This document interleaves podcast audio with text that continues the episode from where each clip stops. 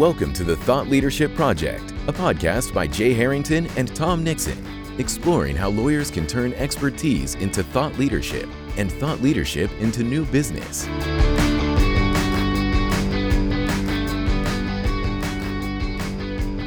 Welcome back to another episode of the Thought Leadership Project.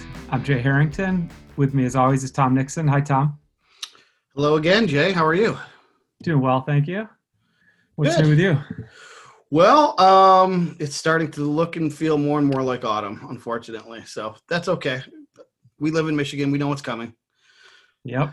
The seasons are changing. Hey, I was wondering, speaking of seasons, because in our business, there's a certain seasonality to new business. Um, like this fourth quarter is typically when I think companies and department heads look at the budget they have left for the remainder of the year and maybe some of the goals that they didn't achieve yet for the remainder of the year and they get real frantic or uh, ambitious about getting that done before the end of the year. And then the new year the second probably highest season of uh, of new projects and new marketing activity because there's fresh budgets and there's new year's resolutions so to speak and there's fresh ideas about how we're going to tackle the new year. I'm curious what your experience is. Is there any seasonality to business development from an attorney standpoint or is it just reactive to events on the ground?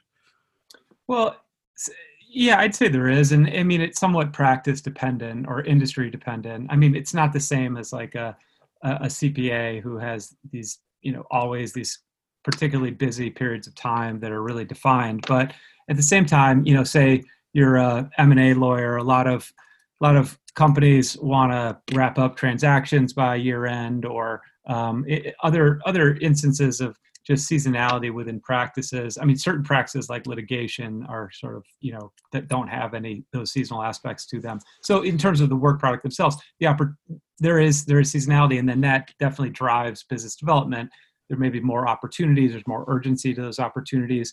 Um, in some instances where you know you might have large corporate legal departments who are looking to have you know a a law firm handle uh, you know big uh, big batches of work, say their internal like employment law, where they might have a single firm that is sort of on retainer or or providing services according to a, a particular budget.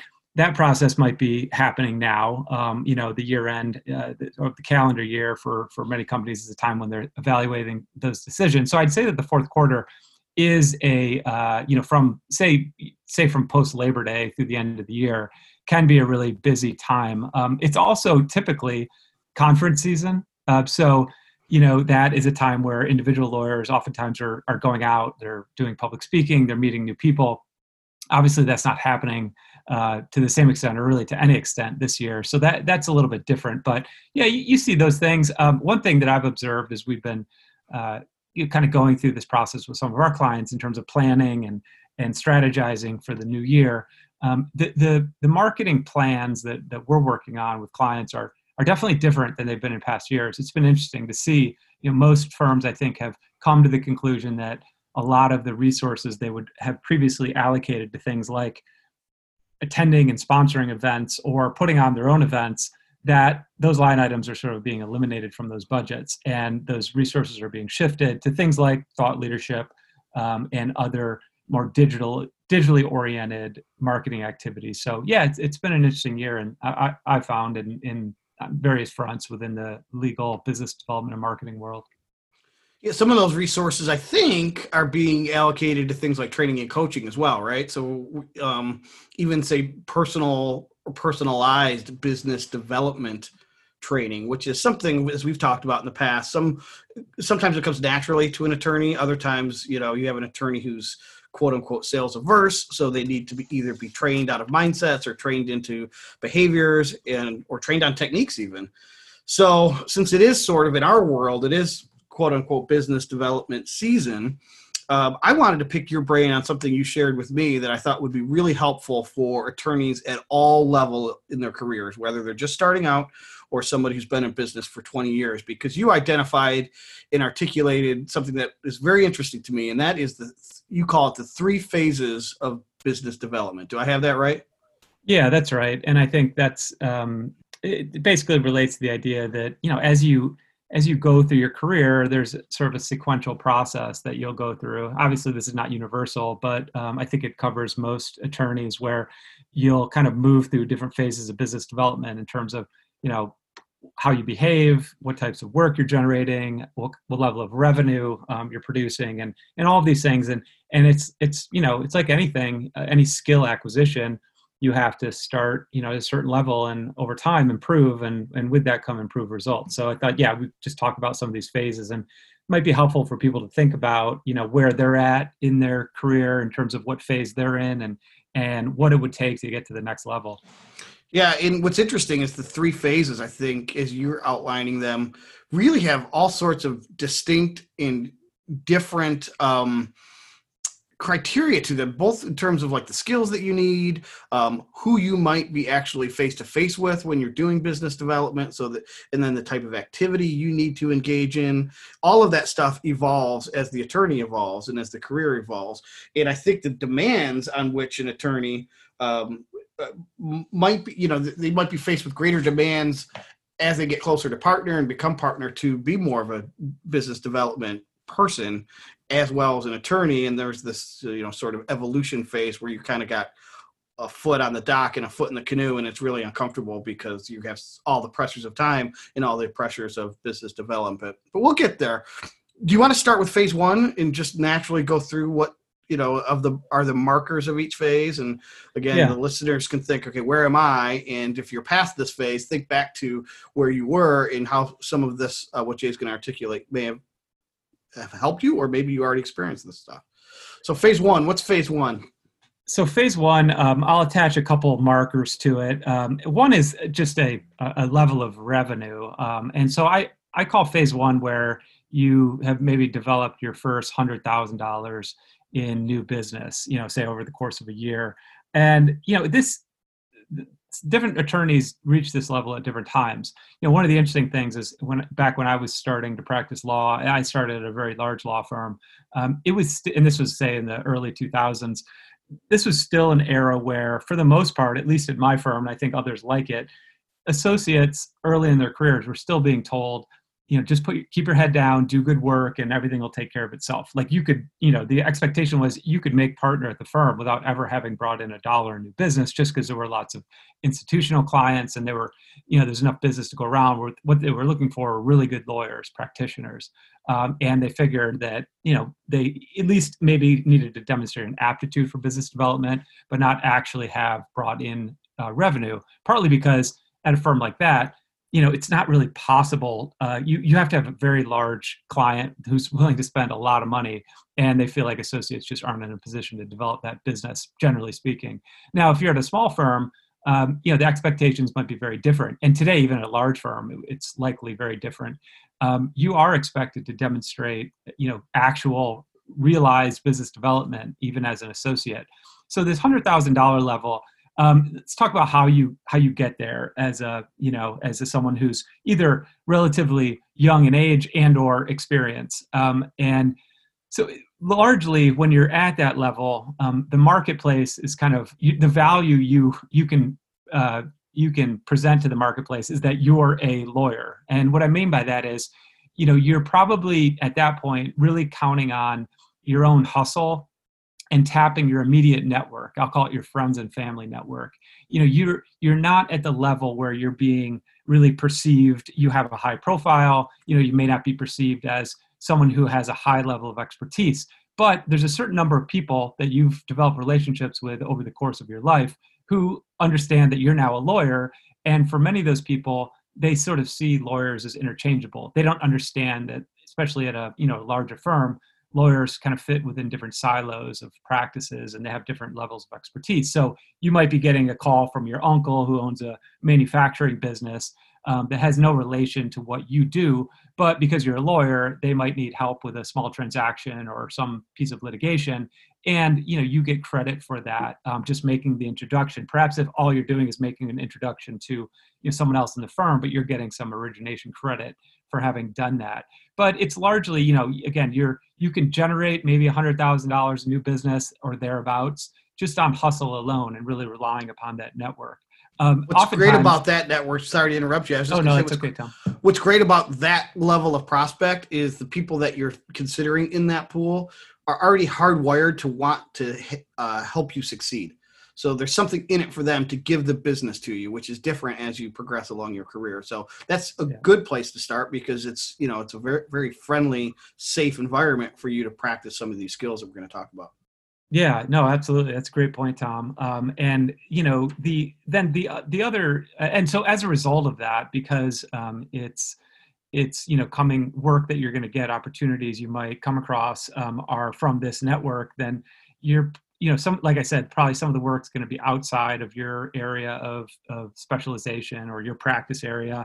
And uh, that work is also um, probably going to be more local in nature. Now again you might have a cross country relative who seeks you out uh, but if you're tapping you know your immediate network of like friends and contacts it's probably going to be those within your community. So your your practice the business you're going to generate is going to be relatively local in nature.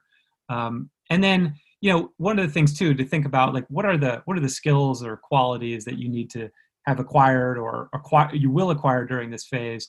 Or um, you know what what qualities do you need to exhibit? And i think just for one you to get any level of business generally you have to have you have to have gotten past the point where you know you're very junior in your career and you're you're really still getting up to speed and getting your feet underneath you. So you need to be able to demonstrate a basic level of competence. Um, and then also uh, you need to be able to exhibit a basic level of client service as well. So you need to have seen through the experience of working with other lawyers who bring in clients and manage those client relationships, sort of what it takes, keeping the client updated, um, understanding you know how to correspond with a client and then also you know just basically understanding the the ethical rules that overlay the entire attorney client relationship. So so that's sort of phase one. Uh, tom i don't know if you have anything else to sort of add or um, or supplement on that. Well, just to end cap and maybe to transition to phase two is that um, the beauty of phase one is that, as you suggested, for the most part, the, the pressure's off at this point early in your career. You're not expected to bring in business. If you do, it's gravy. It's great. It's going to maybe get you further up the ladder quicker. But no one's like sitting over your shoulder saying, "Where's your book? Where's your book?" So you can, a lot of times, just allow this business to organically come to you and but in order for it to organically come to you you can't just sit at your desk and practice law all day. I think you do need to be at least visible and accessible. So you need to get out go to events. You need to perhaps dip your toe into getting some content out into the marketplace. Don't have to be not the expert yet but you just need to be visible so that uncle phil who lives in california is consistently reminded that oh yes tom is a lawyer he works at such and such firm. It's a big firm. They probably handle matters like the one I have. I should at least give them a call. But if you're sitting in your silo and keeping your head down, as they used to say, then no one's going to notice you or notice that you have potential expertise to share. So good time to you know allow the pressure to be off but to maybe start practicing some of the skills that you will need in phase two and phase three so as phase two comes along jay what starts to change what are the markers yeah sure so phase two um, and, and don't get too caught up on on these numbers because they will differ depending on what market mar, uh, market you're in. Um, so consider this like a, put a put a cost of li- living adjustment on this based on whether you know if you're someone who practices in a in a smaller town or not a um, you know a major legal market. But I, I use the number five hundred thousand um, dollars as as sort of the level you know you reach at phase two.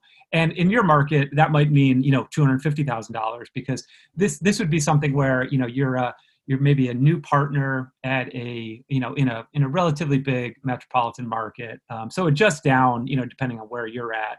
Um, but someone who's got a fairly robust book now um, they've they've kind of done the work to really um, you know start to get themselves out there and start to understand what it takes to develop business. Um, and so at this point you know you're not just being seen as a lawyer but you're being seen as an expert. Um, people are starting to understand what you do and what you do best. And more importantly you you have a clear understanding of that as well and that that expertise is reflected in your positioning. So you're not just going out to the marketplace as a lawyer you're now going out to the marketplace with a specific value proposition. You understand who your ideal client is.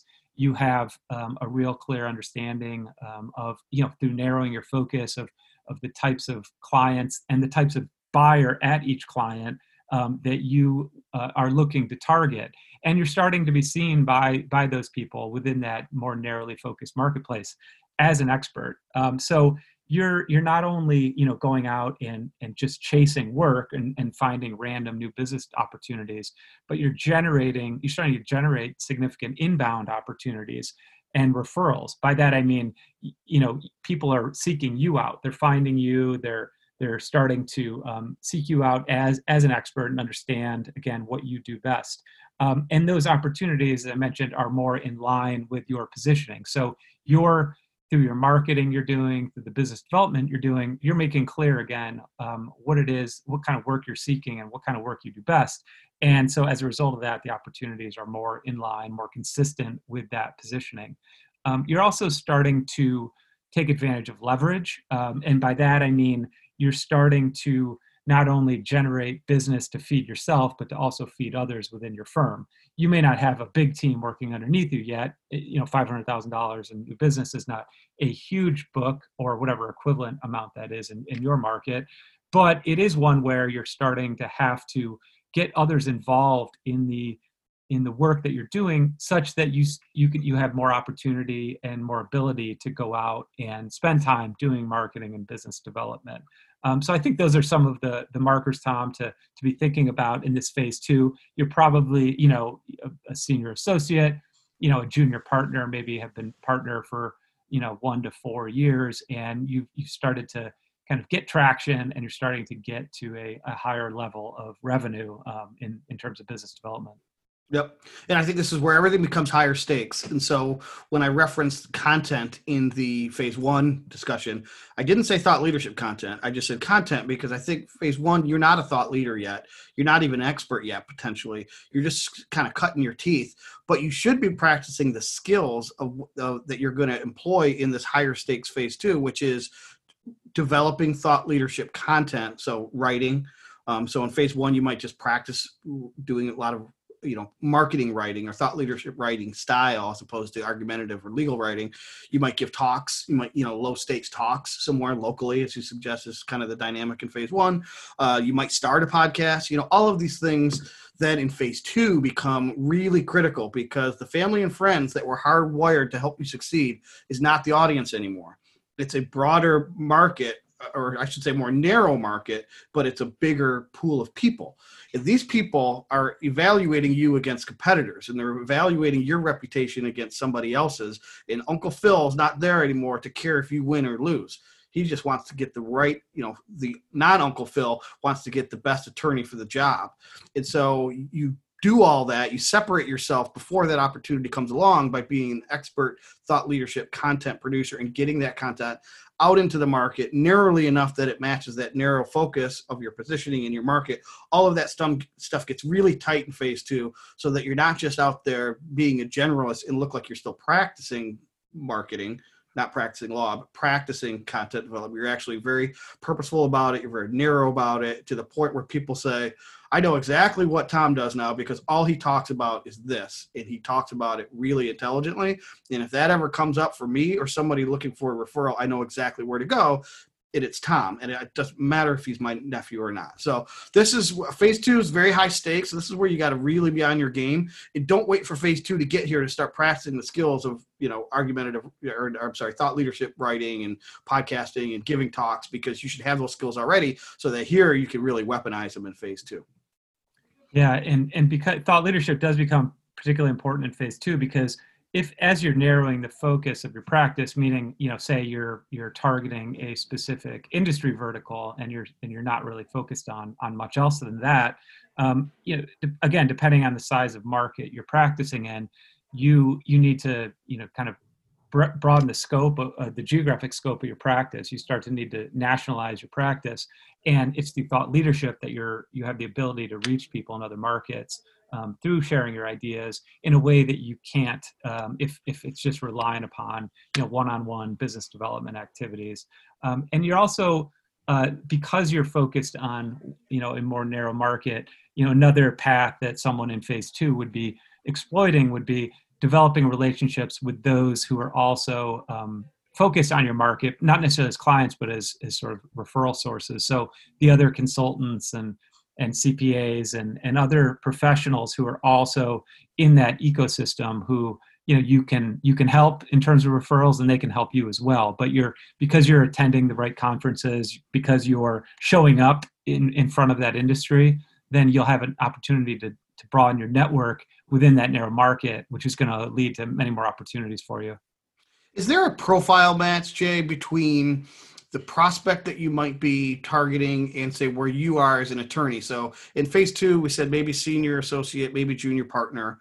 Um, so a certain amount of years of experience. Does that match up then with the person that that attorney is targeting? Because I'm guessing that like the C level of large corporations is still not comfortable talking to even a senior associate or, or a junior partner with their matter they want to talk to the the rainmaking partner at the firm. So how does the profile match up? Who should you expect to be networking with or reaching out to at this level of your career? Yeah i mean i'd say in, in most instances i mean in, in one hand you know there there are always exceptions. Um, you know some some attorneys who are relatively early in their careers are just ex- exceptional or they're highly connected and they can they can go into larger companies or to a private equity firm or whatever the case might be. And and and also it helps if you have a really strong law firm brand behind you because they understand the firm has a certain level of expertise that they can count on. But for most most lawyers out there you're probably going to have the most success uh, targeting you know more of what i'll call the the privately held company universe as opposed to the publicly held one. Uh, companies that have, you know, say a middle market company that has you know, a certain certain level of revenue where they can they can pay their lawyers, um, but maybe don't even have an in-house legal department because I, I found, you know, anecdotally and also through observation of others. Um, when it comes to someone who is making the decisions at a privately held company who's not, you know, a general counsel, um, general counsel can really you know spot uh, they, they can distinguish between someone who maybe doesn't quite have the level of experience they're looking for. They can ask the right questions. They can see through the bs um, someone who doesn't have that level of expertise they have a hard time distinguishing between you know a, a good lawyer and a great lawyer. Um, they, they're really going to have you know they're going to use other criteria like personality match and and sort of rapport and, and just general do i like this person? Do they seem competent as characteristics where um, they're going to make the decision on. So focusing on that sort of demographic i think is is probably key for someone who's in the relatively early phases of, of business development um, where you can actually go out and and you know compete effectively as opposed to trying to work your way through the you know the procurement process at a large company uh, being filtered through the general counsel's office that's a pretty tough gauntlet to run. Um, and and you know they're typically looking for you know a larger firm a, a, a partner with significant experience to run you know a large project. The stakes are often high. If they're if the stakes are not high they're looking for a firm that's capable of doing high volume at a relatively low cost and you don't necessarily want to get caught up in that or it's sort of the bet the company work that they're willing to pay you know the virtually anything to get the result they're seeking and they're not willing to take a crack at you know someone who doesn't have you know a really high profile and and significant experience. So i'd stay in that i'd stay in that privately held company um, space and that could be you know your local uh, you know physicians practices or or dental offices or auto dealerships or small manufacturing companies it doesn't really matter um, although it, it should matter if, you know and it should relate to your your uh, area of focus but don't try to don't try to you know focus on general counsel or even in-house counsel as much. Focus on a more entrepreneurial audience and you'll have an easier time gaining some traction. Great. Good advice so then I guess we should move into phase three, the final phase, I guess. Um, what does phase three look like for business development? Well, so this is where, you know, and this is the phase that many lawyers never reach, and, and we'll discuss the reasons why that's the case. And the, the problem that you run into on your way from phase two to phase three is the fact that you know you're one person and you only have so much capacity to to manage clients and bill hours so you know, depending on your hourly rate is, you know, do the math. Um, you know, it's it's pretty hard to get too far past, say, half a million dollars in a business. You know, if you're if you're just trying to do everything yourself. so phase three, and that's you know again uh, adjusted for you know the the categories categorization we've we've defined previously is like one million dollar plus. Um, and and obviously there's a big difference. I know you know lawyers who have 25 million dollar book of business, and but it's not they're not doing all that much that's different than someone who's got a million and a half dollars in, in new business. They're just doing it more effectively on a broader scale. Um, so, but to get to a million plus, uh, you know, again, we we talked in phase one as you're perceived as a lawyer, and in phase two you're perceived as an expert. In phase three, you truly are perceived as like a, the key trusted advisor to your clients. So you're, they're looking to you not just you know for their legal uh, the the legal problems they're facing, but really you're integrated within their business and you're you're providing advice and counsel on a, on a range of issues um, and and most importantly, um, this is the level, and this is where the whole issue of bumping up against your capacity to bill hours comes in. You, if you, when you get to this level, you've cracked the code on how to build systems and processes within your practice that allow you to go beyond, again, your own individual ability to, to just bill hours. And and what that means um, and let's equate it let's analogize it to like the startup world where people probably have heard you know you, you know that a startup kind of goes from this phase of of kind of a minimum viable product where they're bringing something to the marketplace and then they're ultimately having to scale beyond that. And so a lawyer who goes uh, beyond a million dollars really needs to scale the practice.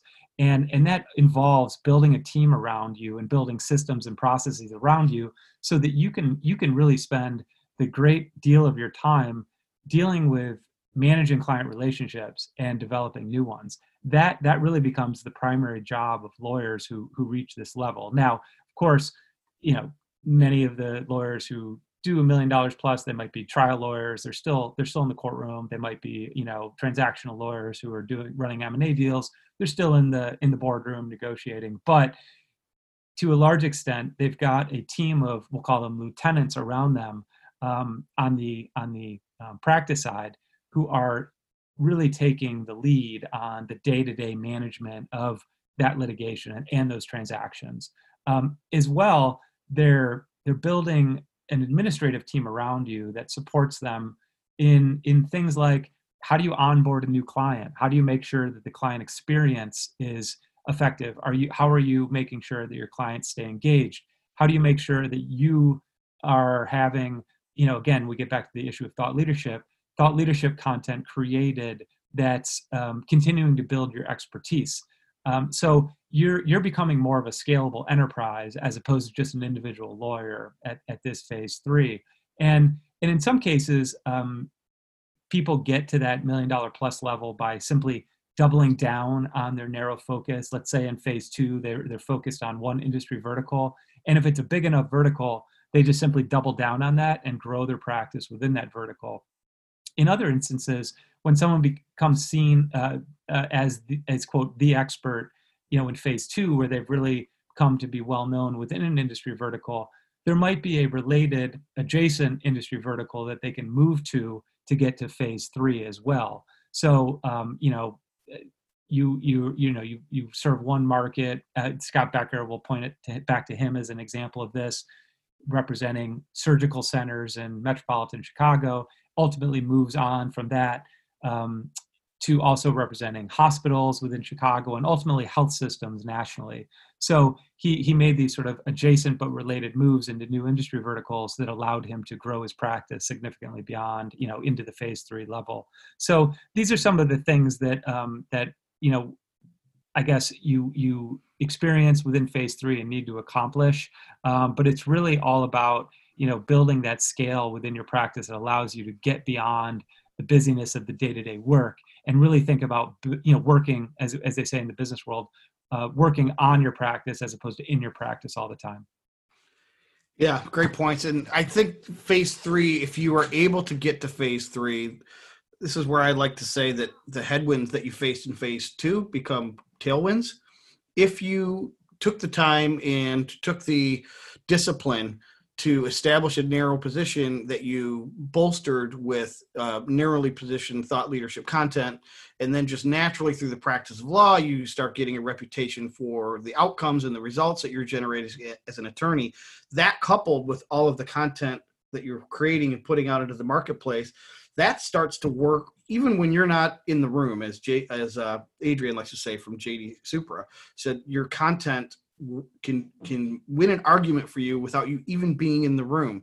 And once you get enough of it generated then that's way more easily scalable because you don't have to go to as many events and you don't have to take as many meetings because these opportunities start becoming inbound because of that reputation you have as, a, as an attorney, the reputation you have as a thought leader, and the reputation, as you say, that you've now earned as a trusted advisor. So all of it becomes easy. It's really difficult to get to phase three, but this should, if you're doing it well, all become a lot easier and you'll feel this sort of conversion of the headwinds now becoming tailwinds and you'll thank yourself for doing all of the hard work in phase two which again starts with the practice in phase one. So it's it, you don't start becoming a, or trying to become a thought leader once you feel like you want to get to phase three. All of that work has to be done and it needs to build upon itself you know naturally through the evolution as a your career as an attorney and as you're um, as you're building your business development acumen yeah, it's really, you know, we talk a lot about the compounding returns on expertise and the compounding returns on thought leadership, expertise sort of exemplified. Um, and that that's where it really starts to pay dividends. It's just like, you know, why you invest in your 401k for 25 years because you're really looking at that those compounding results in year 25 to 35 that's going to take your portfolio to a new level and the same goes for building your practice um, and the, the one other area that I, I, failed to mention Tom, but I just I will uh, do so briefly here. Is in, phase three, I think most lawyers, um, because you are being seen as more of a holistic, trusted advisor to your clients, um, those who those who go beyond million dollars plus uh, will will oftentimes be doing much more cross selling of practices within the firm. So they're not just selling their own discrete practice but they're selling the expertise of other lawyers in their firm. And by doing that, they're generating additional origination credit and bringing other lawyers into the mix. So you're you're you're gaining and garnering more a, a greater share of the work that a client has to offer. Um, so that's that's one other benefit and an opportunity that you can take advantage of as you move into phase three and you really have that high level of reputation. Yeah, it's another example of everything just needs to scale and work without you doing all of the actual labor because you've already run into that, like you said, that capacity issue. You're bumping into it already as an attorney who's looking to bill hours. At this point, all of this stuff, you need to figure out systems for all of this stuff to scale without you doing everything. And that's another perfect example. So, so I think that's, you know, one. So when we think about that, I mean, that's why, that's why we, we advise our clients to, you know, really have a vision for the future uh, because without that you can't sort of identify what skills you need to acquire what actions you need to take along the way in order to kind of reach these different levels. It's it's too late obviously when you get there. You'll never get to the next phase if you you know and then can start working on these things. You need to start thinking about how do i how do i start thinking about scale? What, how do i start thinking about positioning my practice? How do i start thinking about becoming a thought leader? All that needs to happen immediately but it you know oftentimes the impact of that doesn't happen down the road but you need to have that vision so you can understand why you're making these investments over time and and understand what the payoff is ultimately. That's right. Like to just close out using your analogy that of the 401k that you said that first hundred bucks that you put in feels like it's worth way more in your pocket than it is sitting in some account that you'll never see. But once you get to be an old man like you, Jay, um, you can look back and say, well, that made sense now, right? And I'm so glad I started when I did because if I were to start now, right, I would be it would be too late, as you're suggesting. So even a very junior level associate, even somebody who's just graduating law school today, should consider themselves already in phase one and they should start working on this stuff now so that everything becomes easier. And everything speeds up too. The sooner you start, everything speeds up, just like your 401k. Yeah, and and practically, just to continue that theme, and practically speaking, what that means is, you know, you might instead of optimizing for as many billable hours as possible, which which will result in a you know a, a somewhat of a higher bonus for you in this year. Say this is your third year as a lawyer, maybe you need to be thinking about, well, you know, I might need to instead of billing that 100 extra hours this year, I really need to think about spending that 100 hours, you know, doing some of this work so that the rewards down the road from having done that work will be so much greater than the say you know five to ten thousand dollars extra on your bonus this year. It'll be you know dramatically higher. And but that's that's a tough it's a tough calculus for people to make in the mo- moment because we do all sort of have a bias towards short-term re- rewards over long-term ones. But um, you know if you can if you can grasp that notion then you'll definitely have uh, a much bigger reward down the road. Great. Yeah Well, did we cover it all? I think so. I mean, at least we got uh, we got we got on the, into the surface level of, of almost all of it. But hopefully, that gives people at least a, a picture of kind of what you know what their career path might look like, and and kind of those three phases, and maybe just help people categorize and think about what they need to do or think about for for each phase as they go. Yeah, I think it's my takeaways would be uh, the three things that change are the skills you need, the person that you're going to be in front of, likely, and then um, the marketing slash business development um, roadmap. All three of those things change depending on what phase you're in. So first, self-identify what phase you're in, and then um, you know re-engineer it, reverse engineer it to to figure out. And I think you get provided a great formula. Hopefully, you'll write this up in the form of a blog post someday too. We could share that, and hopefully, listeners will. Uh, uh, take a lot away as I did from you sharing this outline with me. So Awesome. All right, Tom. Well, thank you, and uh, thank you to our listeners. And we'll be back next week with another episode. Thank you for listening to the Thought Leadership Project. For show notes, additional resources, and links to the tools discussed on today's episode, visit thethoughtleadershipproject.com.